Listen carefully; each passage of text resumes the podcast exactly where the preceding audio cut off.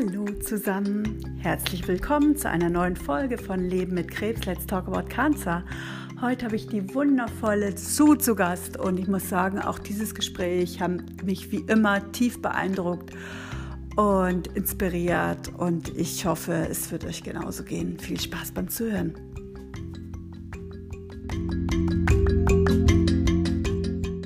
Guten Morgen. Guten Morgen, so, das ging ja ratzfatz. Super. ja, ich habe mich, ich hab mich äh, letzte Woche schon vorbereitet, als du gesagt hast, äh, lad dir bitte die, die äh, App runter und äh, hol mal dein Headset noch mit dazu. Und dann habe ich gesagt, gut, alles klar, ich bereite mich schon mal vor. ja, klasse. Herzlich willkommen in, meiner Pod, in, der, in meinem Podcast Leben mit Krebs. Let's talk about Cancer. Ja. Ähm, wir kennen uns ja auch noch nicht, lustigerweise, nee. weil ich mag ja lieber diese spontanen Gespräche.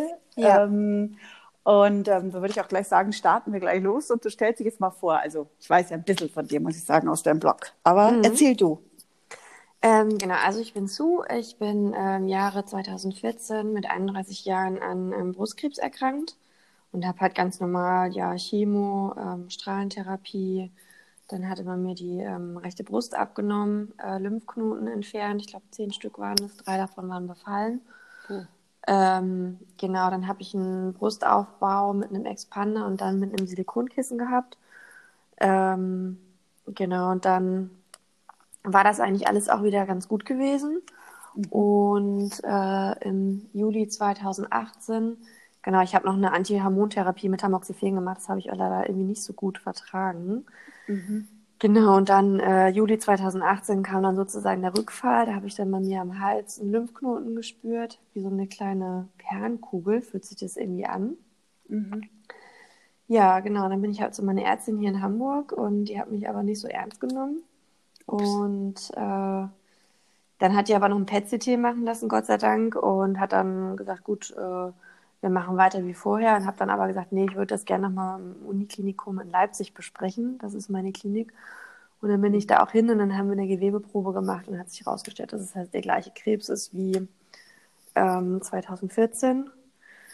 Genau, und dann ähm, haben die eigentlich recht schnell reagiert und haben mir dann äh, in Leipzig die allerneueste Therapie für mich zusammengebastelt äh, weil ich dann auch nochmal ähm, zwei Metastasen im Brust- und im Lendenwirbel habe und eine oh. in der Hüfte. Krass. Ja, genau. Und dann habe ich aber gesagt, ich kann halt äh, nicht immer, also ich, weil ich jetzt wieder in Hamburg wohne, kann ich nicht immer wieder hin und her fahren mit Leipzig. Und äh, dann habe ich gesagt, ich würde sonst gerne ins Uniklinikum in Hamburg gehen. Dann hatte sie dann auch gesagt, dass sie mich da auf jeden Fall hin äh, empfehlen würde. Mhm. Und hat dann auch gleich Kontakt mit meinem jetzigen Arzt aufgenommen. Also das war total klasse. Mhm. Und bin da echt super aufgehoben. Genau, und bin mhm. da auch sehr dankbar drum. Und mir geht es auch mittlerweile ganz gut mit der neuen Therapie. Genau. Oh, schön. Äh, Dankbarkeit, gleich so ein Stichwort. Also ich ja. meine, ähm, du bist ja dann auch, also das ist jetzt erstmal, muss ich auch erstmal verdauen, solche Geschichten. Ähm, du bist das erste Mal krank, da warst du auch recht jung. Genau. Ähm, äh, wie bist du denn mit der Situation umgegangen oder wie lange hat das eigentlich gedauert, bis du das einigermaßen ähm, verdaut hast, sage ich mal? Ging mhm. wahrscheinlich auch gleich mit den Behandlungen los, vermute ich, oder? Du konntest nicht lange drüber nachdenken. Ja, also bei mir war es halt so, mir hatte man das am Telefon am Freitag ähm, um halb fünf gesagt, nachmittags. Das, das gibt's doch nicht, ja. Okay. Ja, das war schon ein bisschen krass. Ähm, ja, und dann wusste ich gar nicht, okay, was mache ich denn jetzt überhaupt? Und dann bin ich wieder zurück ins Büro gegangen zu meiner Kollegin und die wusste schon so ungefähr, äh, dass ich da gerade in Untersuchung bin und mhm. ähm, hatte meinen Job auch ganz neu angefangen, war noch in der Probezeit. Mhm. Ähm, ja, und ich bin da erstmal total in Tränen ausgebrochen mhm. und äh, habe dann meine Mama angerufen, meine Großeltern und meinen Freund damals. Ja, und ich konnte aber in dem Moment gar nicht richtig mit der Situation umgehen, weil damals die äh, Mutter von meinem damaligen Freund gerade ihren 50. Geburtstag gefeiert hatte, äh, in großer Runde. Und ja, ich habe mich da irgendwie den ganzen Abend nur hingesetzt, irgendwie einem Schluck äh, Sekt da irgendwie genippt mhm. äh, und oh. konnte das noch gar nicht richtig begreifen. Ja, und ähm, ja, die Woche drauf hat man dann sozusagen mit mir ähm, besprochen, was es jetzt genau ist und wie man vorgehen würde. Und dann die Woche drauf fing dann halt gleich schon die Untersuchung an und ähm, ja, also es hat so ungefähr eine Woche. Ich finde so die ersten Wochen sind echt so die schlimmsten, wo du überhaupt nicht weißt, was passiert jetzt mit dir. mhm. was wird jetzt überhaupt gemacht und wie kannst du dich überhaupt darauf vorbereiten und was wird überhaupt kommen und also diese, die Frage, werde ich das überleben, habe ich mir nie gestellt, sondern mhm. ich habe mir einfach immer nur die Frage gestellt, okay, was kommt jetzt als nächstes, was muss ich als nächstes irgendwie abarbeiten, dass es so mhm. schnell wie möglich weitergeht. Aha. Und genau, und habe mir dann auch so, ich habe mir dann gedacht, okay, alles klar, das Ganze beinhaltet irgendwie zehn Jahre Therapie, das sind 100 Prozent. Ich bin jetzt gerade am Anfang, ich habe jetzt vielleicht gerade mal zwei Prozent irgendwie geschafft. Also ich glaube, das ist so ein bisschen äh, der Projektmanager, der in mir steckt. Okay, ja. äh, genau, und ich habe das Ganze einfach irgendwie nur abarbeiten wollen. Ähm, ja, und habe dann, dadurch, dass die Chemo alle drei Wochen war, habe ich dann so ein bisschen in diesem Drei-Wochen-Takt gelebt und habe dann immer gewusst, okay, die erste Woche geht es mir nicht so gut, da kann ich irgendwie kaum was machen. In der zweiten Woche wird es schon wieder besser und in der dritten Woche mache ich dann total viel, was ich wieder total gerne mag. Ja. Wow, sehr genau. pragmatisch. Also du ja. hast es auch akzeptiert oder hast du es auch eher, würdest du sagen, dadurch verdrängt, ähm, mhm. indem du das so angepackt hast? Mhm. Also ich habe es am Anfang verdrängen wollen. Mhm ähm, weil ich auch, als ich ins Krankenhaus gegangen bin zur Lagebesprechung, wie was jetzt gemacht wird, habe ich dann äh, noch damals gesagt, ja, also das wird einfach nur kurz, äh, das wird alles rausgenommen, entfernt, das wird dann bestrahlt und dann ist wieder alles gut. Mhm. Und als die mir dann halt gesagt haben, ja, also das, wir müssen auf jeden Fall eine Chemotherapie machen, äh, ich weiß noch, da habe ich dann noch zum Fenster geguckt, wo mein damaliger Freund stand und habe dann gedacht, oh nein, das kann jetzt nicht wahr sein. Mhm. Das wollte ich doch nicht machen.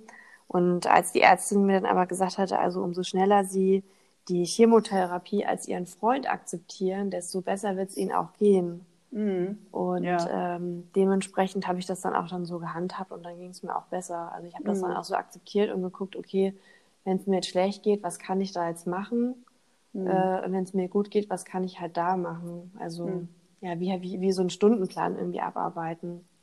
Also sie hat mit mhm. diesem Satz auch irgendwie das Richtige gesagt. Sie hat quasi auch dein Placebo ein bisschen angeregt. Also ja. sagt man mal, das kann man ja damit, wenn man sich damit mit beschäftigt, mhm. äh, dann weiß man, dass man da viel mitmachen kann mit sowas. Aber jeder ist ja anders und deswegen ähm, weiß man auch nicht, ob es wirkt. Aber es ist ja echt Hammer eigentlich, weil du auch in, nicht nur diese ganze Krebsdiagnose, sondern gleich Brustabnahme, das ist ja auch für so einen jungen Mensch, es ist ja sowieso schon, äh, also nicht schön.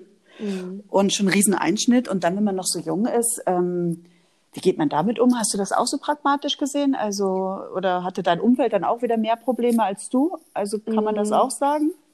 Ja, also es waren zwei, es waren ja zwei Paar Schuhe. Ähm, also mhm. ich habe das für mich zuerst so gesehen, dass ich gesagt habe, ja, ich will das eigentlich nicht abgenommen kommen. Und weil das erste Krankenhaus, wo ich war, die hatten damals zu mir gesagt, das wird gar nicht so schlimm, wir machen einen kleinen Schnitt und dann ist alles wieder gut.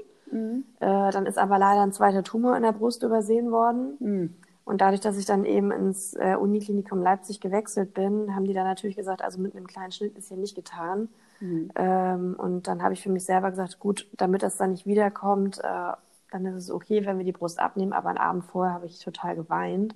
Mhm. Und habe halt auch gesagt, okay, jetzt sieht man das auch wirklich, dass ich halt auch ja eine Krankheit, eine schlimme Krankheit habe, mhm. eine tödliche, äh, die tödlich ausgehen könnte. Und ähm, ja, das war dann für mich nicht so einfach, auch dann auch keine Brust mehr zu haben auf der rechten Seite. Ich habe dann damals hatte ich auch nicht so eine gute Verpflegung dort gehabt, also sei es jetzt mit, äh, mit so einem Brustimplantat, also was man so vorübergehend reinsetzen kann. Mhm.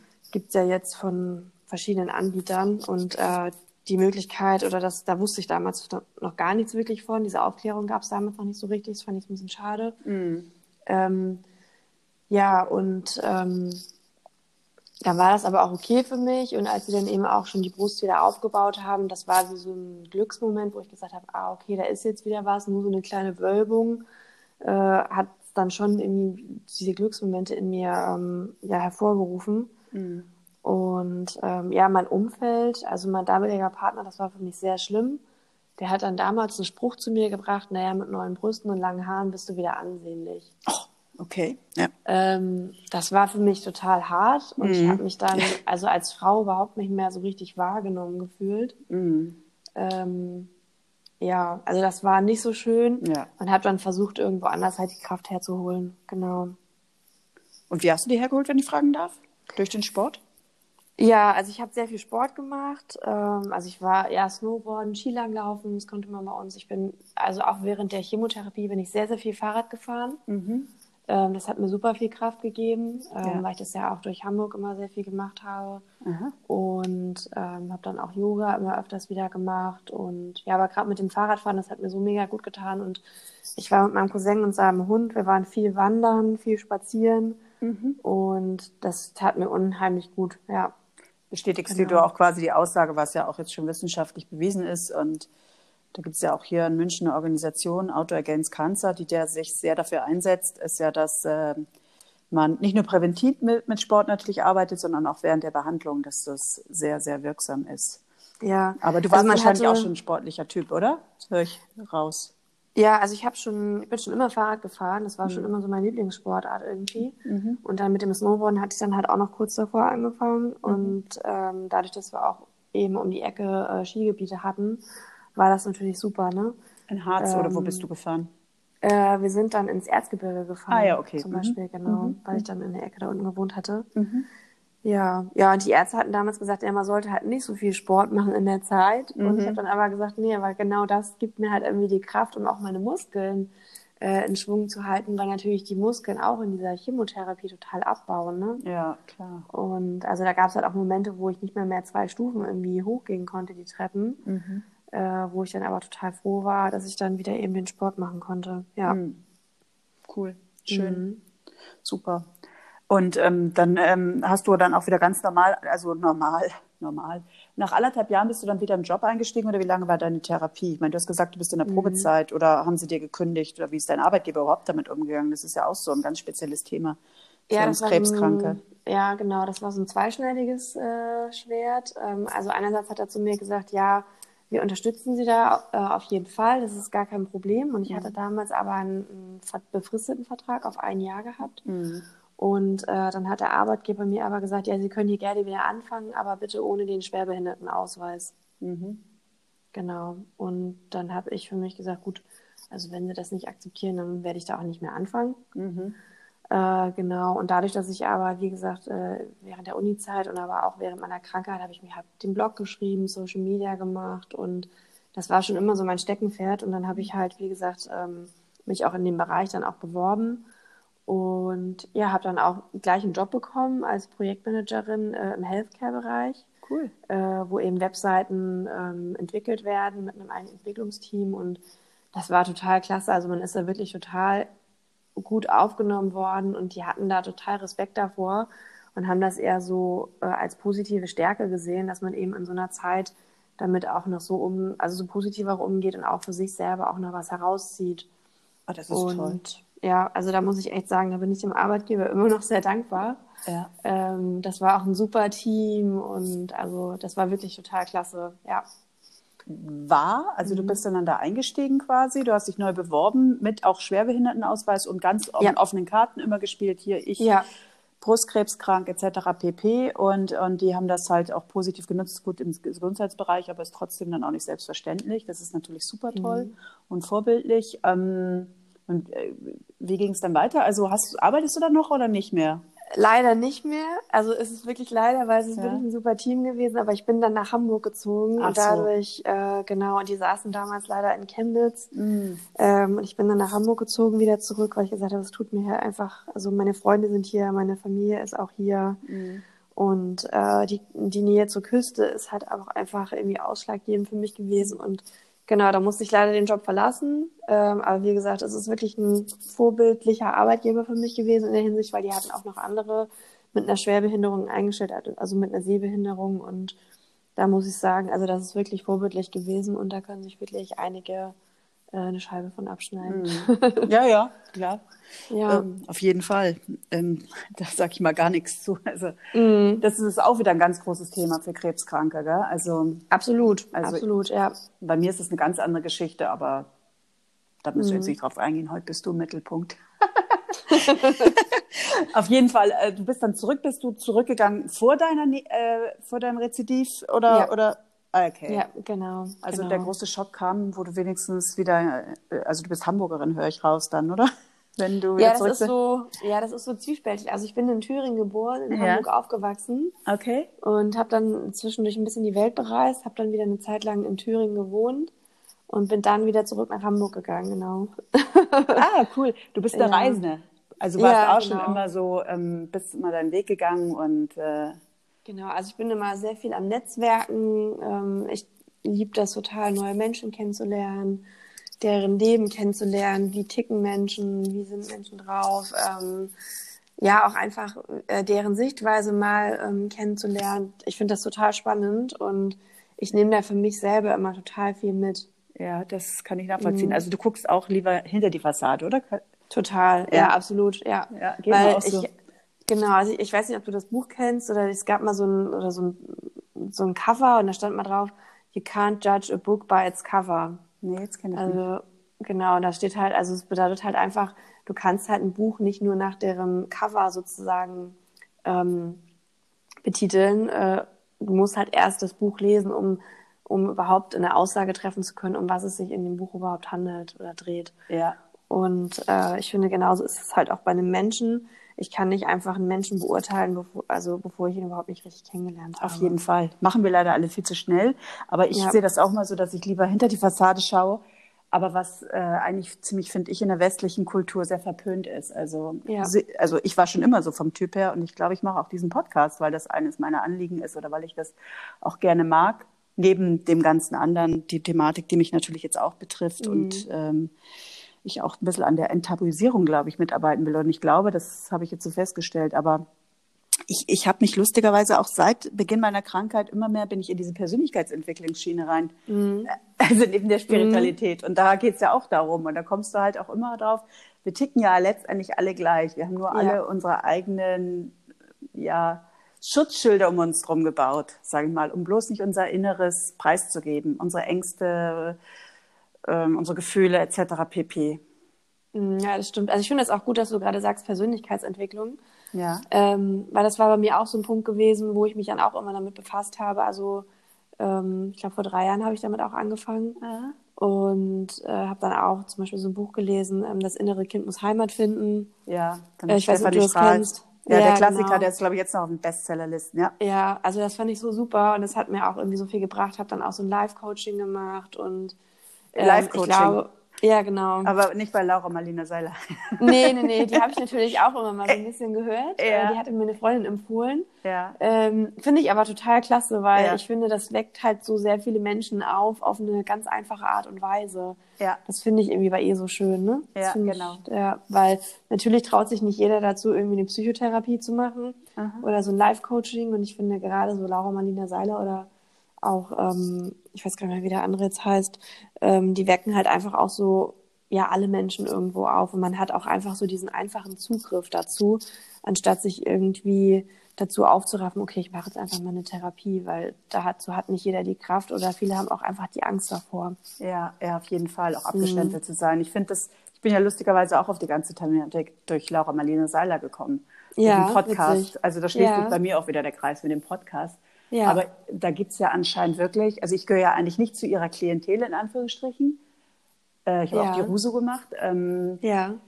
Aber unheimlich viele junge Leute, gell? also gerade ja. die Anfang 20er und so. Also man wundert sich, wie viele sich doch spirituell durch auch solche Menschen beschäftigen und da, mhm. sag ich mal, viel weiter sind, auch in der Persönlichkeitsentwicklung teilweise. Ich meine, du ja auch.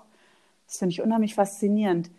Ja, das ist auch total spannend, weil ich hätte das früher auch überhaupt nicht gedacht, wie man sich selber so persönlich weiterentwickeln kann. Aha. Ich dachte immer so, ja, hm, es ist halt irgendwas, äh, aber so wirklich viel wird mir das nicht bringen. Aber also es ist mittlerweile wirklich so, dass ich sagen kann, ich bin irgendwie immer mehr bei mir ähm, reflektiere auch ganz anders als früher, ja. bewerte die Dinge auch überhaupt nicht mehr. Cool. Ähm, also das ist halt ja, wenn man das, wenn man mal andere so sieht oder wie man sich selber mal sieht vor zehn Jahren, man hat auf Situationen ganz anders reagiert, als man das jetzt auch irgendwie tut, ne? Ja, da bist du schon bald, super, ja. Also mhm. ich arbeite noch an vielen. Ich bin ja. jetzt sogar so weit, dass ich jetzt schon ein Buch lese. Also ähm, ich sage, man kommt, fängt an, bei mir war es auch Laura Marlina Seiler, dann bist du jetzt schon irgendwann bei Tobias Beck. Und Gedankentanken ja, genau. geht ja auch immer, geht genau, ja auch in genau. die Richtung und geht ja auch immer ja. mehr ins Spirituelle. Ja und ähm, oder die moderne Spiritualität kann man ja auch sagen. Und ähm, mhm. jetzt bin ich schon bei Tony Robbins angelangt, den Guru von allen ja irgendwie, gell? also den Amerikanern. Den kenne ich gar nicht. Nee, okay. das ist so der, nee. ach, die Laura Marlene Seiner erzählt von dem auch im Podcast und war da wohl auch auf Seminaren. Das ist so der, der damit angefangen hat und der auch super berühmt ist in Amerika und auch mhm. schon Obama und was weiß ich gecoacht hat. Ah, cool. Und letztendlich ist die Persönlichkeitsentwicklung ja auch so eine Mischung aus ähm, Psychologie, ähm, Neurowissenschaften und ja auch Spiritualität, ja, kann man sagen, wirklich. Ja. Ist ja, natürlich, absolut. es gibt natürlich da auch viele auf dem Markt und ähm, ja, kann man, ja, genau. also ich, mir hilft es total. Also mir hat mhm. Psychoonkologie nicht geholfen, aber mhm. auch da ist es natürlich schwierig. Du musst ja auch zur richtigen Zeit auf die richtigen Menschen treffen. Aber ich muss sagen, mhm. ich fahre mit der Persönlichkeitsentwicklung und Material, was ich im Internet oder durch Bücher finde, sehr gut und habe dadurch und lerne dadurch sehr viel, weil ich das auch als lebenslangen Prozess sehe, auf ja. jeden Fall. Ja, das Super. ist absolut. Da ja. hast du gerade auch noch was Gutes gesagt, Psychoonkologie. Mhm. Ähm, als Patient wird einem natürlich auch immer diese Psychoonkologie gleich von Anfang an angeboten. Ja. Und ähm, ich weiß noch damals, äh, ich habe dann gesagt, ich habe Probleme, aber nicht mit der Krankheit, sondern halt eben mit der Beziehung, die ich damals hatte oder auch mit meinem Umfeld so ein bisschen, die das gar nicht so richtig wahrgenommen haben. Und mhm. da weiß ich noch, hatte der Psychoonkologe damals gesagt, ja, aber Sie, Sie packen das doch total gut, Sie kriegen das richtig gut hin, Sie brauchen hier keine weitere Unterstützung. Mhm. Und das finde ich so ein bisschen schade, ne? dass man dann so als Mensch auch manchmal überhaupt nicht so richtig ernst genommen wird. Mhm. Gerade wenn man dann auch sieht, ach, okay, es ist ja ein junger Mensch, der kriegt es ja viel besser hin als so ein älterer Mensch. Ja. Ähm, ja, aber wir haben trotzdem auch irgendwo andere Ängste und andere Sorgen als ein älterer Mensch. Ne? Also Absolut. Gerade was so Beziehungen äh, anbelangt ja. oder wie, wie geht's weiter mit, mit Kinderwunsch oder wie ist es mit dem Job? Muss ich jetzt meine Rente beantragen und so und ähm, ja. Da wird man halt ganz oft einfach komplett alleine gelassen oder auch nicht wirklich ernst genommen. Das finde ich so ein bisschen schade. Also da brauchen wir auch so ein bisschen so ein Umdenken, so ein Umbruch in der ganzen Zeit momentan. Ja, auf jeden Fall. Also ich glaube, da können ja. wir auch, ähm, gerade die jungen Menschen, ich glaube, wir sind auch wirklich, auch ihr seid so ein, klingt jetzt ein bisschen ab, ist, sorry für neuer Markt, es klingt jetzt doof, aber es gab ja. immer die Kinderkrebskranken und Krebs waren die Alten. Ich meine, ich war ja auch mit meiner Diagnose schockiert. Ich, ich habe Krebs, ich persönlich habe Krebs in der Familie. Ich weiß nicht, wie das bei dir ist. Also ich habe immer so lapidar gesagt, ja, irgendwann werde ich mal Krebs kriegen. Also das war offensichtlich irgendwann im Alter, weil die meisten ja. kriegen es ja irgendwie. Und dann, ja, ist, ist es auch okay, in Anführungsstrichen. Es ist nicht okay, aber es ist halt so. Das, aber wenn du auf einmal in, in, in, dein, in deinen besten Jahren, in der Mitte deines Lebens mit damit oder in Anfang 20 ja auch schon, also überhaupt schon als ja. Teenager. Das, das zieht sich ja immer mehr in die, bis in mein Alter rein, also bis zur Rente. Wir sind so das Mittelfeld, sage ich mal. Und da kommen ja ganz neue Probleme auf die, auf die Medizin auch zu. Ich habe das ja im letzten Podcast gesagt, wir sind in Deutschland, sind das also bis von 20 bis 39 15.000 von einer halben Million Neukrebserkrankungen. Ich meine, ist klar, mhm. äh, da kommt die, die Schulmedizin, der ja sowieso schon nicht so hinterherkommt, vielleicht von der Entwicklung her mit Medikamenten, die Pharmaindustrie, aber dieses Komplementäre ja. oder was du auch sagst, dieses ganze Beratende, dieses Thema, ähm, auch bei euch ist es ja auch noch mit dem Kinderwunsch etc., das spielt ja genau. auch eine genau. ganz große Rolle. Da gibt es zwar schon Ansätze, aber das ist ja noch ganz weit hinten, vermute ich mal, oder? Ja, genau. Ja, das ist auch so. Also ich bin jetzt zum Beispiel im UKE hier in Hamburg als Patientin und äh, das bin ist was? Da, das, Uni, das Uni, genau, Uniklinikum Eppendorf ist Aha, das. Und mhm. äh, da bin ich als Patientin, als Palliativpatientin und ähm, bin irgendwie durch Zufall da an eine Selbsthilfegruppe geraten und da ist eine ganz liebe, mittlerweile eine echt gute Freundin ähm, von mir geworden und äh, die hat mich dann auch mitgenommen zu diesen Patiententagungen und da hatten wir letztens sozusagen ähm, den Neujahrsempfang für die Selbsthilfegruppen mhm. äh, vom Uniklinikum Eppendorf und da war ich dann auch mit dabei und die gründen gerade einen Patientenbeirat. Mhm ähm, sodass eben Patientenbeirat in der Forschung, dass man eben dreimal im Jahr trifft man sich dort äh, mit dem Klinikum und äh, schaut sich an, was gibt es gerade für aktuelle Themen, die wirklich mal weiter vorangebracht werden müssen, die eben die Mediziner überall, wo die überhaupt nicht dran denken, ne, so. Mhm. Und äh, da habe ich dann gesagt, ich möchte da auch gerne mitmachen. Und dann hieß es so, ja, gehören Sie denn zu den jungen Erwachsenen mit Krebs? Und sage ich, nee, ich bin halt erstens in der Selbst Frauenselbsthilfe nach Krebs mhm. und äh, auch im Namen von Cancer Unites, äh, unser neues Projekt, was wir eben machen, wo wir eben Patienten äh, an, äh, an die Hand nehmen sozusagen ähm, und die erste Anlaufstelle sind, um die ja weiterzugeben an die Stelle, wo sie eigentlich sich dran äh, wenden sollten, ne, was mhm. halt die eben gut tut. Und da bin ich am Anfang auch nicht richtig ernst genommen und so von wegen, was, die wollen im Patientenbeirat mitmachen, so. Wo, wo ich dann halt auch gesagt, ja, aber ich möchte da mitmachen und ich sehe vielleicht auch jung aus, aber ich bin jetzt halt 37. Mhm. Äh, trotzdem gibt's bei uns auch Themen, die wir da irgendwo auch voranbringen möchten. Mhm. Ähm, und ja, ich bin jetzt auch im Patientenbeirat mit drin und ich freue mich da total drüber. Das ist toll. Ähm, ja. Das ist jetzt über zwei Jahre geht, wird das laufen und ähm, bin da total froh, dass wir da auch eben Themen mit einbringen können, die auch eben junge Menschen betreffen. Ne? Ja, das ist spannend. berichtest ja. wahrscheinlich auf deinem Blog darüber, oder? Weil das ist ja interessant, das nachzuverfolgen, wie, wie auch deine Seite ist, ob da sich wirklich was tut, ob du das Gefühl hast, da, da, dass du wirst wahrgenommen oder ihr werdet wahrgenommen, das wird ja. auch irgendwie umgesetzt, weil da, daran ja, scheitert es genau. ja auch leider oft. Genau. Und das da genau. zieht ewig hin mit der Bürokratie. Ja, ja, das ist halt leider so in der Medizin. Ne? Ich arbeite ja selber auch in der Medizintechnik. Ähm, okay. Das dauert halt wirklich super lange, bis da Sachen umgesetzt werden, weil es muss halt alles immer geprüft werden durch verschiedene Stellen und ähm, also das ist schon, da gibt es echt strenge Richtlinien auch und gerade in der Medizin, das ist immer leider nicht so einfach, da äh, was umzusetzen. Mm, ja, das ist die Praxis mm. dann. Aber das ist ähm, nochmal auch auf deine Diagnose zurückzukommen, weil wir sind ja, ja in derselben Situation. Du bist dann ja, mit dem mit dem Rezidiv, bist du oder Rezidiv, wird das ausgesprochen? Ja, ja schon, gell? Rezidiv, ja, ja genau. Ähm, ja, ich hab's. Ich, ich musste das auch erstmal lernen, so Rezidiv, was heißt das jetzt eigentlich genau? Ist das das gleiche wie metastasiert oder ist das jetzt gestreut oder? Ja, ja Rezidiv. muss man auch auch ja, es hört sich so ein bisschen netter an, ja, genau. Ja. Und du bist jetzt auch, äh, auch das, äh, mhm. für uns ja nochmal, du bist Palliativpatientin. Das ist ja nochmal ja. dann nochmal eine Etage höher, sag ich mal. Mhm. Es ist genau, ja schon, also, schon ja. die Angst und dann kriegst du ja wirklich die Diagnose. Also ich weiß nicht, wie es dir ging. Mir ging es da wirklich so, ich saß da, ähm, palliativ, ja. ähm, hab mal alles schon gehört, ist erstmal so tot. Denkst du, da, als erstes dachte ich, ja, ich weiß nicht, ob ich in einem Jahr hier noch sitze. Und mhm. ähm, aber man kann ja sagen, man kann ja schon länger überleben und ich glaube auch ja so an die Körper-Geist-Seele-Sache, deswegen ja auch diese ganze mhm. Persönlichkeitsentwicklung mhm. mit. Ähm, wie bist du damit umgegangen? Mhm. Also für mich war das total schlimm. Ähm, das war ja im Juli 2018 gewesen, genau. Mhm. Und die hatten da gerade dieses PET-CT gemacht und dann mhm. kam ich rein zum Radiologen und da sagt er so zu mir, ja, sie haben also vier Metastasen mhm. ähm, und ja, sie sind jetzt Palliativpatientin und äh, zu, zu, dem Zeitpunkt lag halt meine Oma gerade auch im Sterben, war mhm. auch Palliativpatientin Krebs, mein Opa hatte auch mhm. Krebs mhm. und ähm, ja, da guckte ich ihn an und dann da, da sag ich so zu ihm, ich sag, wissen Sie was, ich weiß gar nicht, wie ich das für meine Familie sagen soll. Mhm. Ähm, und da sagt er zu mir, ja, Sie müssen ja nicht alles sagen. Okay, alles klar. ja, und dann bin ich da raus auf die Straße. Also, ja, genau. Und dann, da saß ich noch bei ihm und äh, guckte ich an. Dann habe ich das erste, was ich vor meinen Augen hatte, war meine Beerdigung. Mhm. So und äh, dann wusste ich gar nicht. Ich dachte, okay, was mache ich denn jetzt? Ich kannte meinen Freund damals gerade mal vier Wochen. Ähm, dann habe ich gedacht, Mist, was mache ich denn jetzt? Und dann bin ich raus auf die Straße, habe geweint und mhm. seine Firma war direkt um die Ecke und dann habe ich ihm geschrieben, habe gesagt, kannst du bitte vorbeikommen? Das war Freitagmittag um zwölf. Mhm. Und der war dann innerhalb von einer Viertelstunde war der da und dann guckte ich ihn an und ich sage, ich weiß gar nicht, wie ich dir das sagen soll. Mhm. Und ähm, habe ich erstmal nur geweint. Ja, und die erste Woche war dann halt echt krass. Ähm, wusste auch gar nicht, was ich machen sollte und bin dann nach Hause gegangen, ähm, habe mich auch krank schreiben lassen und bin nach Hause und habe erstmal meine komplette Wohnung aufgeräumt, mhm. weil ich dachte, okay, wenn ich in den nächsten Monaten sterben sollte, dann soll wenigstens meine Wohnung so aufgeräumt sein, dass meine Familie nicht so viel zu tun hat, mhm. meine Wohnung aufzugeben. Ne? Mhm. Mhm. So, das waren so meine ersten Gedanken irgendwie. Ja.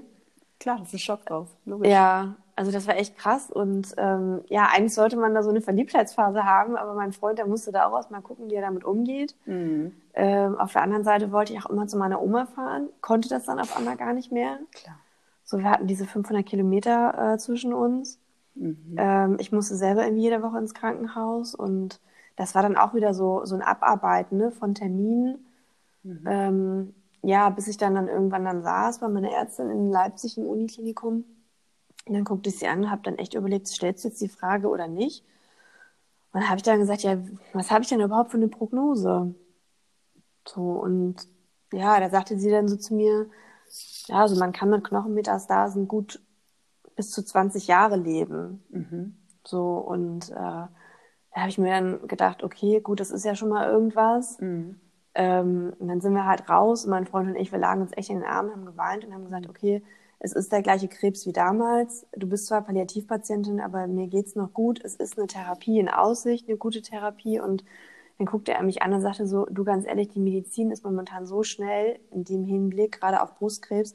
Dann sagt er, in zehn Jahren wird das wieder komplett anders aussehen. Da wirst mhm. du wieder eine ganz neue Therapie haben. Mhm. Und ich weiß noch, meine damalige Frauenärztin, die hat zu mir gesagt, Frau Sommerfeld, in zehn Jahren äh, wird es die, wird die Immuntherapie, die Chemotherapie ähm, äh, sozusagen überholt haben. Mhm. Und das ist jetzt vor sechs Jahren gewesen und das ist so. Die Immuntherapie ist da. Mhm. Es sind noch vier Jahre bis zu den zehn Therapien und ähm, genauso glaube ich das auch jetzt mhm. mit meiner Diagnose. Also und ich meine, ich lebe jetzt, ich lebe gut jetzt, ich habe ein gutes Leben momentan, mhm. mir geht's gut. Klar, es gibt auch mal Tage, wo es mir schlecht geht, aber die hat auch jeder andere Mensch auch irgendwo. Mhm.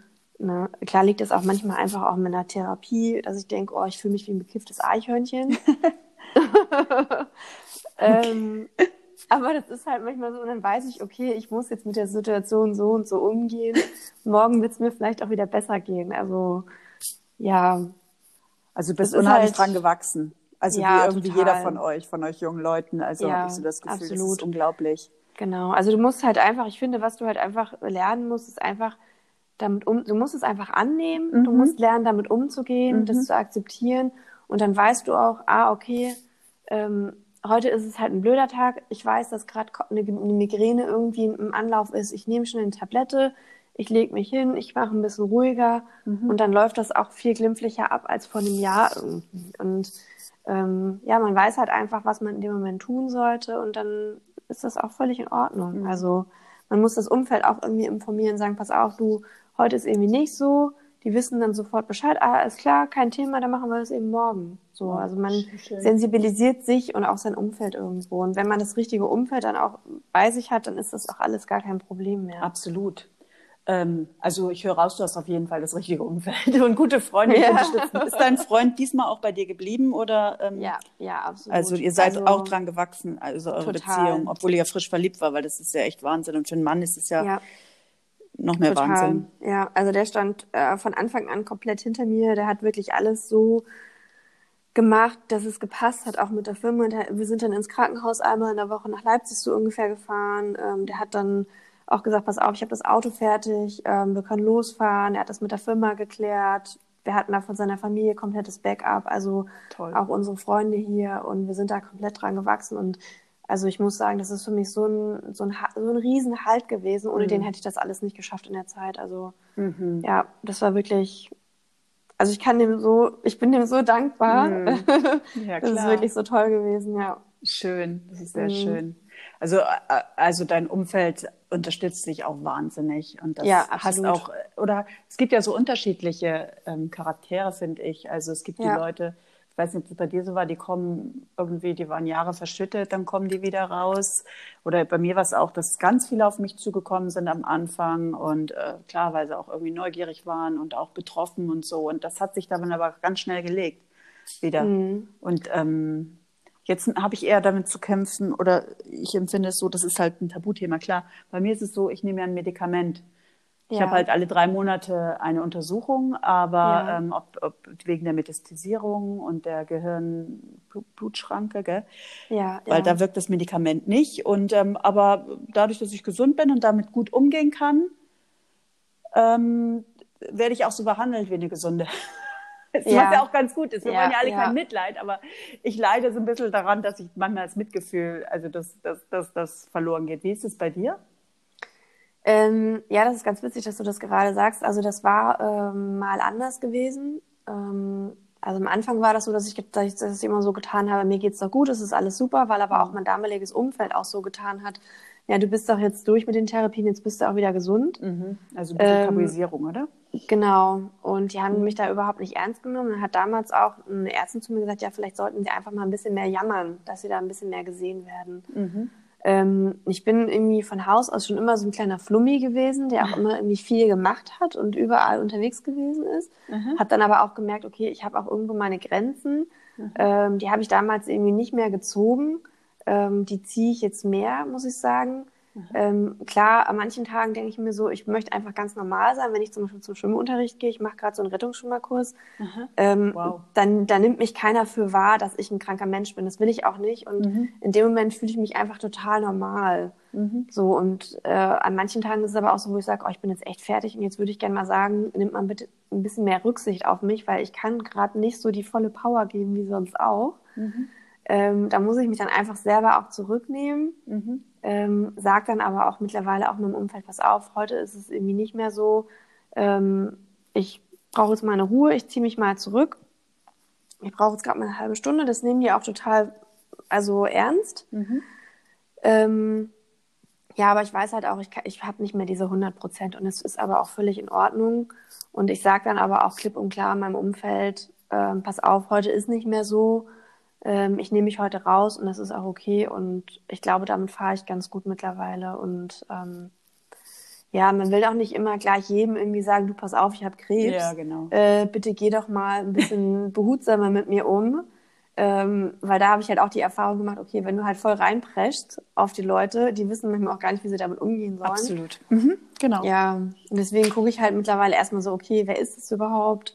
Äh, was was, was mache ich mit der Person? Wie läuft es? Und wenn ich weiß, okay, ich kann, ich werde mit der Person vielleicht mehr Kontakt haben, werde ich auch irgendwann darauf mal eingehen und sage dann auch, du pass auf, ähm, äh, klar, ich habe halt diese Krankheit, ähm, ich will damit aber nicht immer nur identifiziert werden, sondern mhm. ich bin auch irgendwo, ähm, ja, sagen wir mal, Stand-up-Paddlerin oder normale Angestellte in der Medizintechnik ähm, oder auch irgendwo eine ganz normale Freundin, mit der du dich auch über andere Sachen unterhalten kannst. Ne? Mhm, ja. Also es ist halt, eine Freundin hat mal zu mir gesagt, ähm, die Krankheit lebt mit dir und nicht du mit der Krankheit. Mhm, ja. Und so sollte man das halt, so sollte man das auch irgendwie nehmen, ne? dass so mhm. 20 Prozent sind halt vielleicht irgendwo die Krankheit, die einen immer irgendwo beeinflusst. Mhm. Ähm, ja. Arbeitest du wieder Vollzeit? Nee. Nee. Ich habe ich hab danach wieder Vollzeit gearbeitet. Mhm. Ähm, ich habe mehr als Vollzeit gearbeitet oh. danach. Okay. Das war ein bisschen zu krass und da habe ich mhm. auch noch irgendwann gesagt, also auch mit dem, mit dem Rezidiv war das dann auch so, dass ich lange, lange überlegt habe, okay, was will ich jetzt wirklich genau machen, was erfüllt mich wirklich und ähm, wie viel kann ich überhaupt geben. Mhm. Äh, meine Ärzte haben damals gesagt, 20, 25 Stunden Maximum. Ähm, ich habe dann aber gesagt, ich mache 30 Stunden. Gerade auch wegen dem finanziellen Hintergrund muss man ja auch immer gucken, schafft man das irgendwie. Mhm. Ähm, genau, habe jetzt 30 Stunden gemacht. Ich will aber trotzdem weiter nochmal runtergehen auf 25. Mhm. Also ja, weil es ist, es ist schon manchmal anstrengend muss ich echt sagen. Mhm. Und ähm, ja, also deswegen, ich finde auch generell in anderen Ländern, Schweden oder so, die arbeiten ja generell nur 30 Stunden. Und ich finde auch für normalen Menschen reichen, reichen 30 Stunden komplett aus. Ja, ich war auch also, mal ein Fan von Work-Life-Balance, bevor das, das alles das Thema ja. aufkam. Ja, ja finde ich schon. Äh, aber eure Generation ist da eh ganz anders und auch, also die auch ähm, setzt das so ein bisschen voraus, was ich jetzt oft gehört habe. Also hier 30 Stunden, vier Tage Woche, was ich persönlich gut finde, aber was meine ja. Generation und eure Eltern quasi, könnte ich ja auch fast sein. Du bist 37 jetzt? Nein, nee, ganz. Ja, genau. Doch, könnte ich theoretisch. Wie alt bist nee, du? Nee, nee, nee, nee, nee, ich werde erst 50. Mit 13 war ich, äh, hätte ich äh, so. mal nicht schwanger sein. Nee, nee, nicht ganz, aber äh, so eine Generation unter dir, sag ich mal, die jetzt so die 30-Jährigen, die mit dem Studium fertig sind oder anfangen ja. zu studieren, weil unsere Generation ja eher dieses Workaholic ist. Also in meinem sozialen ja. Umfeld bin ich bestimmt die Einzige, die haben schon immer so eine andere Ansicht gehabt. Also ich, ich, ähm, äh, ich arbeite nicht, um zu leben, sondern ich lebe, um zu arbeiten. Also ich, nee, ja. falsch betont. Ich arbeite, um zu leben, aber ich lebe nicht, um zu arbeiten. So ja, genau. Also das genau. auf jeden Fall nicht. Aber das ähm, ja. ist, Arbeit ist eine ganz große Definition in, meinem, in meiner Generation. Interessant. Ja, glaube ich, gibt es noch einige, die das auch so sind. Ich habe am Wochenende jetzt auch eine kennengelernt, die hat sich auch immer nur über ihren äh, Job definiert Mhm. Und sie sagt halt auch so, sie, sie ist auch an äh, Krebs erkrankt, Brustkrebs, und sie sagt, sie weiß auch gar nicht mehr, was sie außerhalb ihres Jobs irgendwie vorher gemacht hat. So. Und dann habe ich irgendwann gedacht, das ist ja krass, die ist 55, hat sich immer nur über ihren Job definiert wow. und weiß jetzt überhaupt nicht, was sie sonst irgendwie so machen soll. Echt? Irgendwie. Ja, ja, klar. Die fallen dann natürlich ja. auch so ins Loch, ne? Wenn du dann ja. du bist natürlich auch geschwächt, aber ähm, ich arbeite zum Beispiel nicht mehr. Ähm, ja. Also ich habe, ich bin Frührentnerin, was natürlich auch ein ganz großer Schritt war, aber mit ja. dieser, mit dieser Diagnose, wobei mir keine Prognose gemacht worden ist. Ich habe, na gut, sie klingt nicht gut, also aber Statistiken sollte man nichts drauf ja. setzen. Mal jeder geht seinen eigenen Weg. weil Statistik ist ja von, von gut und sehr schlecht oder sehr gut, sehr schlecht der Mittelwert quasi. Mhm. Und ich habe aber auch, weil ich eine zwölfjährige Tochter einfach habe, also ich hatte auch einen befristeten Job zu der Zeit. Ja. Und ähm, dann ähm, wurde mir das halt angeboten. Also die haben es gesagt, ja, palliativ und hier, das haben die im Krankenhaus, da haben sie mich sogar unterstützt und das wollte ich eigentlich erst nicht und dann habe ich es aber gemacht, weil ich auch gesagt habe, sorry, ähm, wie lange habe ich noch? Ich habe ähm, ja. ich habe meine Tochter, wann soll ich mich um einen neuen Job kümmern? Wo, wo arbeite ich dann? Also pff, irgendwo. Ja, ja. Das sind ja auch krasse Fragen, die man sich dann stellt. Ja, auf jeden Fall. Und mhm. wir haben ja immer das, wir haben ja Schulferien drei Monate und, und wie gesagt, ich habe eine Tochter. Also da muss ich dann nicht drüber nachdenken. Aber ich suche mir natürlich auch Aufgaben. Das ist ganz klar. Also nur rumsitzen, mhm. aber ich habe da nicht so die Probleme mit. Mhm. Ja, das kenne ich. Bin zwar nicht so super sportlich wie du, aber ich liebe das auch, Bewegung auf jeden Fall draußen und so weiter, was, was halt ja. halt bei mir noch geht. Und ähm, äh, suchte mir auch meine Wege, dass es geht. Ja, ich, Wobei also ich, auf Stand-Up-Paddling ja. traue ich mich nicht mehr so richtig. Also weil ich auch ähm, ein Jahr vor meiner Diagnose Bandscheibenvorfall hatte oder ich denke mal, das war schon die Metastasebrücken, die das irgendwie Ach verrückt so. hat. Weil wenn ich mhm. genau aufs, ich habe es im Lendenwirbel, du hast es auch im Lendenwirbel, dann ja. ähm, habe ich so immer ein bisschen Angst, weil wenn, dann falle ich so elegant rein, dann so genau aufs Kreuz. Und wenn ich natürlich aufs Kreuz falle, ist es bei mir ein bisschen fatal. Ich habe da ja schon gebrochenen Knochen und das ist stabilisiert. Das ist bei dir auch so übrigens. Äh, Ach so. Oder wie? Ja, das, ja, das hatten die damals auch zu mir gesagt, die müssen erstmal gucken, ob ihre Wirbelsäule überhaupt noch so stabil ist. Mhm. Äh, und da habe ich dann gedacht, bitte, was soll das denn jetzt irgendwie heißen? okay. ähm, genau, ich hatte aber schon mal eine Fraktur auch in der Ecke mhm. gehabt an der Lendenwirbelsäule und dann habe ich gedacht, oh, okay, vielleicht hängt es irgendwie damit zusammen, aber ähm, ich meine, gut, mit dem Stand-Up-Paddeln, das finde ich ist halt echt so eine Sportart. Es ist jetzt nicht so extrem, es geht nicht so extrem auf die Knochen. Und wenn ich halt fall, falle ich halt auf so ein Board, was nicht hart ist, mhm. oder ich falle halt ins Wasser. Mhm. Und ähm, das ist halt, deswegen finde ich das eigentlich, ist ein super Sport. Mm, ist definitiv ähm, ein toller Sport. Genau, und du bist halt schön draußen und du kannst halt langsam machen, du kannst auch schnell machen.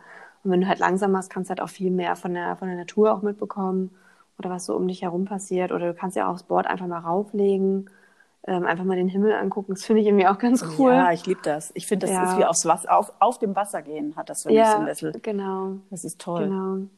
Dann machst du das ja. an der Elbe, oder? ja, äh, hier auf der Alster. Der Alster, Kann man okay. das machen bei uns, mhm. haben wir das ja. Das ist ganz cool hier in Hamburg. Also, oder wir fahren, wir sind halt viel am Meer, dadurch, dass mein Freund auch kitet. Mhm. Ähm, oder wir sind eben Ostsee oder Nordsee. Und gerade so in der Welle mit dem Sub, das ist auch super cool, weil du hast immer wieder ganz andere Herausforderungen. Mhm.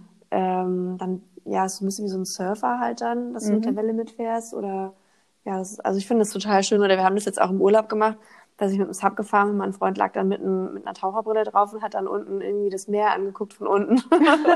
also das ist irgendwie auch ganz witzig, ja. ja.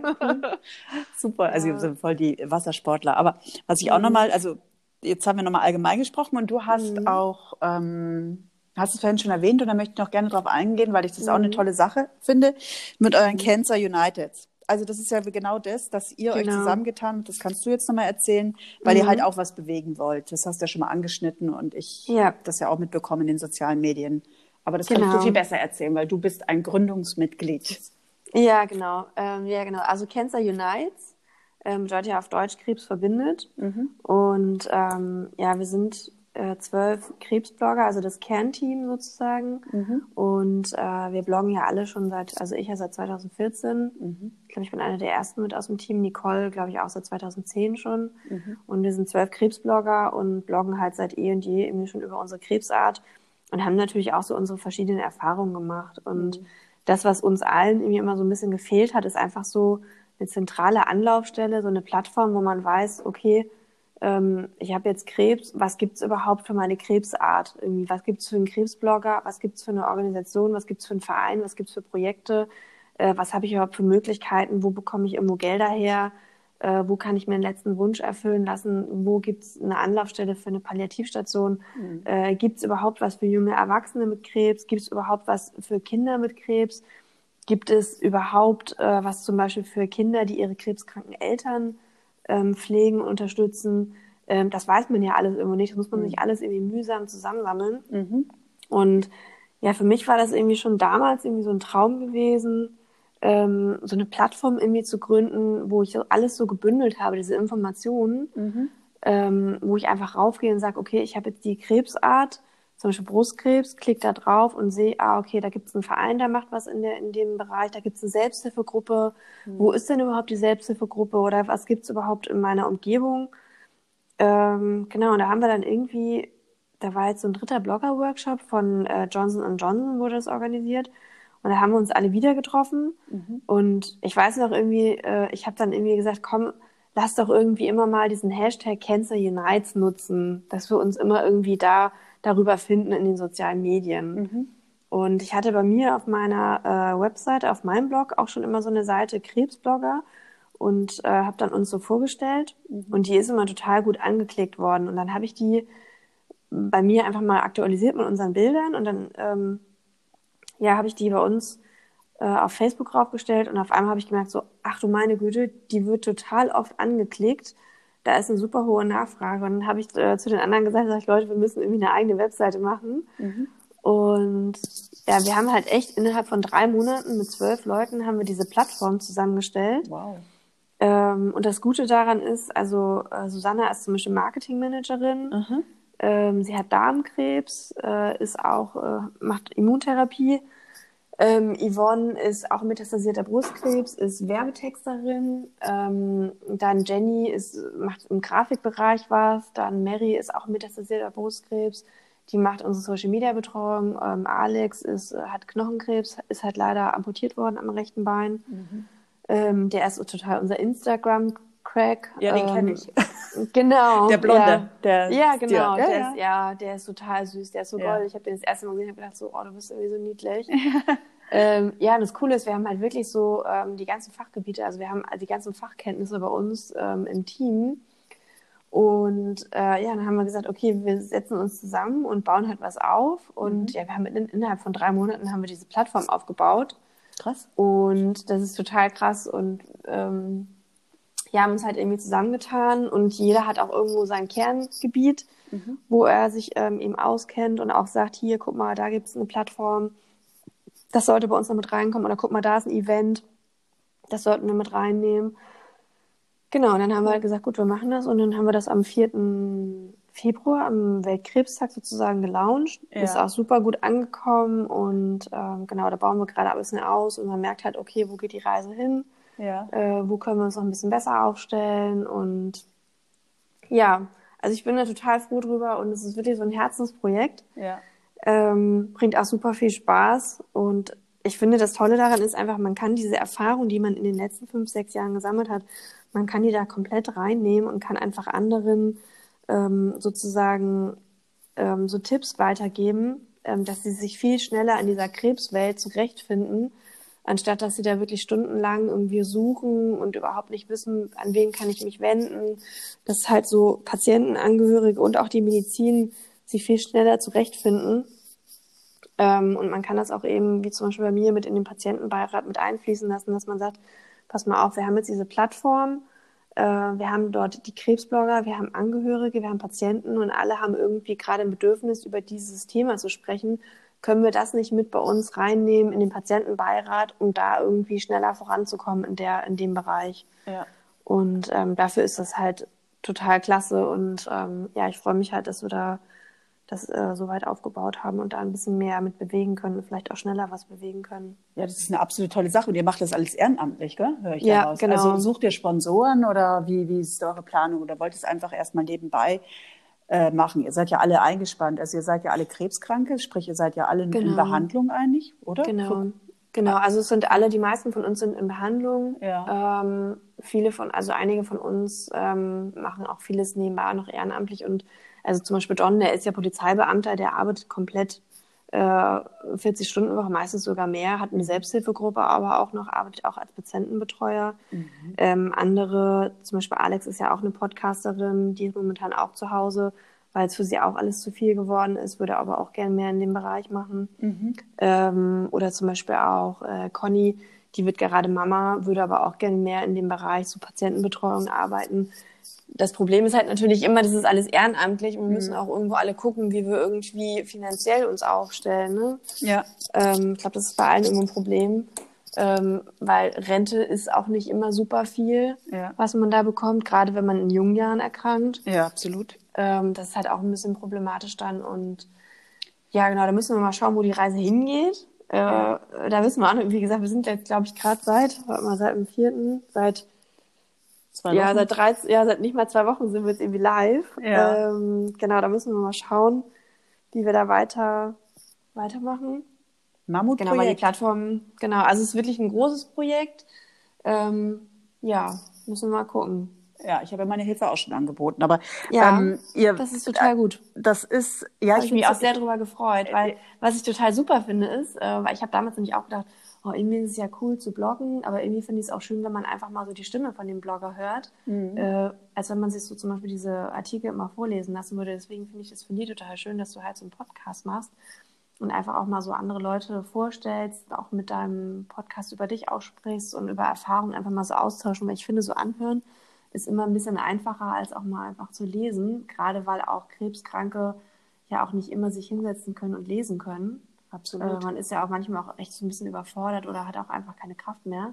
Oder auch gerade wenn man einfach mal so im Auto sitzt, äh, hört man auch gerne immer mal so einen Podcast. Deswegen finde ich das total klasse, diesen Austausch dann ähm, über so einen Podcast auch zu haben. Ja, danke. Find, also mhm. ich bin genauso wie ihr aufs Bloggen oder auf eure Seite gekommen, seid drauf gekommen, weil mir haben die Podcasts selber bei der Erkrankung geholfen. Also und mhm. dann habe ich gesehen, für Krebs gibt es nichts. Beziehungsweise ich habe jetzt auch schon mehrere gesehen oder auch zwei, zwei Brüste, zwei Frauen, die Alex ja. heißt du, die ist ja bei euch. Ja, genau. Aber genau. das bekommt man erst mit der Zeit mit. Und ich muss echt sagen, seit ich auf Instagram bin, weiß ich erst so, mhm. wie der Hase läuft. Also ich kannte mhm. vorher auch nur diese ganzen normalen, normalen in Anführungszeichen Selbsthilfegruppen und ähm, habe mich da auch nicht so, ja gut, Lungenkrebs in meinem Alter ist sowieso schwierig. Mhm. Und dann habe ich doch gesehen auf Instagram, da tummeln sich halt all die Leute, die auch wirklich engagiert sind und was, was ja. ändern wollen und helfen wollen, dieses Miteinander. Und das finde ich auch unheimlich wichtig. Und ähm, auch jede Organisation für sich. Ähm, ihr kennt ja auch sicherlich die Kurvenkratzer. Bist du mhm. da als Bloggerin? Gehst du, fährst du da nach Wien oder ist es zeitlich nicht möglich für dich? Oder? Ähm, das weiß ich noch nicht so also, genau. Muss okay. ich nochmal schauen, genau. Muss also, mal gucken, wie ich das mit der Therapie habe. Ja. Mhm. Weil da, da kann man sich ja genau. auch austauschen. Was ihr nämlich längerfristig sicherlich braucht, sind wirklich Sponsoren. Und ich finde, ähm, dass ihr auch professionelle Unterstützung habt, Leute, die das die Website machen oder Infos einholen. Das schafft ihr ja alles ehrenamtlich gar nicht. Aber dieser Ansatz ist so super genial und es ist mhm. echt toll, wie du es auch erzählt hast und wie du das, wie es natürlich alles so auch in die Welt äh, spreadet sozusagen. Und ähm, ja, super Sache, auf jeden Fall. Kann man nur unterstützen. Dankeschön. Ja, toll. Ja, also tolles Gespräch, auch wieder ganz mhm. anders und informativ. Das finde ich immer sehr schön. Also deswegen mhm. gehe ich auch gerne unvorbereitet in die Gespräche, weil ich äh, das einfach viel schöner finde, in welche Richtung sich das entwickelt. Und ich merke, jedes Gespräch entwickelt sich immer in eine andere Richtung oder einen, einen Kernpunkt. Das finde ich super. Es war super informativ cool. und Hut ab, Hut ab, toll. Ich finde das immer wieder ganz toll zu sehen, wie ihr das alle meistert. Also oder wir müssen es ja meistern, aber irgendwie ja, genau. ziehen wir alle unsere Kraft halt, raus, gell? Genau. Genau. Und ich finde auch einfach dieses, dass man sich zusammentut und auch merkt, okay, da sind auch wirklich andere. Also gerade auch mit diesem Podcast jetzt, was du machst, ähm, finde ich das total super. Da merkt man einfach, okay, man ist halt auch nicht alleine. Und die Probleme und Sorgen, die man hat, äh, die haben auch andere. Und dann fühlt man sich nicht mehr so alleine und trotzdem irgendwo aufgehoben. Ja. Ähm, das finde ich irgendwie total schön, dass man trotzdem diese Anlaufstellen hat ne, und sagt, okay, äh, es gibt auch mal Tage, wo es mir nicht gut geht und da will ich mich auch mal mit anderen austauschen, die vielleicht auch die gleichen Probleme haben. Dann geht es einem auch gleich wieder viel, viel besser, anstatt das irgendwie unter den Teppich zu kehren ja. und ähm, so zu tun, als wenn da gar nichts wäre, weil das ist halt nicht so. Ja. ja. Und sicherlich ist es halt auch wirklich so, ähm, dass die Jungen oder wir Jungen, ich sehe mich immer noch als jung, ist mir wurscht, wenn ich fast 50 mhm. bin, aber ähm, ich habe auch eine junge Tochter, ist auch wieder ganz anders als, als jetzt ähm, wir haben andere Ansätze als wirklich die älteren ja. Krebskranken. Ja, das ist nun genau. mal so. Und das ist nicht böse gemeint, sondern das ist einfach menschlich. Und deswegen finde ich es auch gut, dass der geringe statistische Anteil was bewegen will und auch bewegt und so Anlaufstellen gibt für die jungen Leute. Ich glaube, genau. das muss nur noch publiziert werden, weil das wissen vielleicht die, die wenigsten oder vielleicht wissen, wissen es über Instagram, weil die sind ja auch ganz anders unterwegs als die Älteren genau, Leute. Genau. Das muss man es ist sagen. halt, genau, also da war ich ja letztens auch auf so einem Workshop. Du musst halt auch schauen, wie du eben äh, alle Generationen irgendwo ansprechen kannst, ne? Mhm. Also deswegen, ja. Ja, auf jeden Fall. Mhm. Super spannend. Ja. Ich wünsche euch weiterhin viel Erfolg. Also wir bleiben irgendwie im Ko äh, Kontakt. Also wenn ihr mal meine Hilfe Fall. braucht. Und äh, ja, ich wünsche dir alles ich Gute. Gut. Ja. Ich danke dir, Karin. Das wünsche ich dir auch. Alles, alles Liebe. Ja, danke dir. also bis bald. Ciao. Bis dann. Ciao.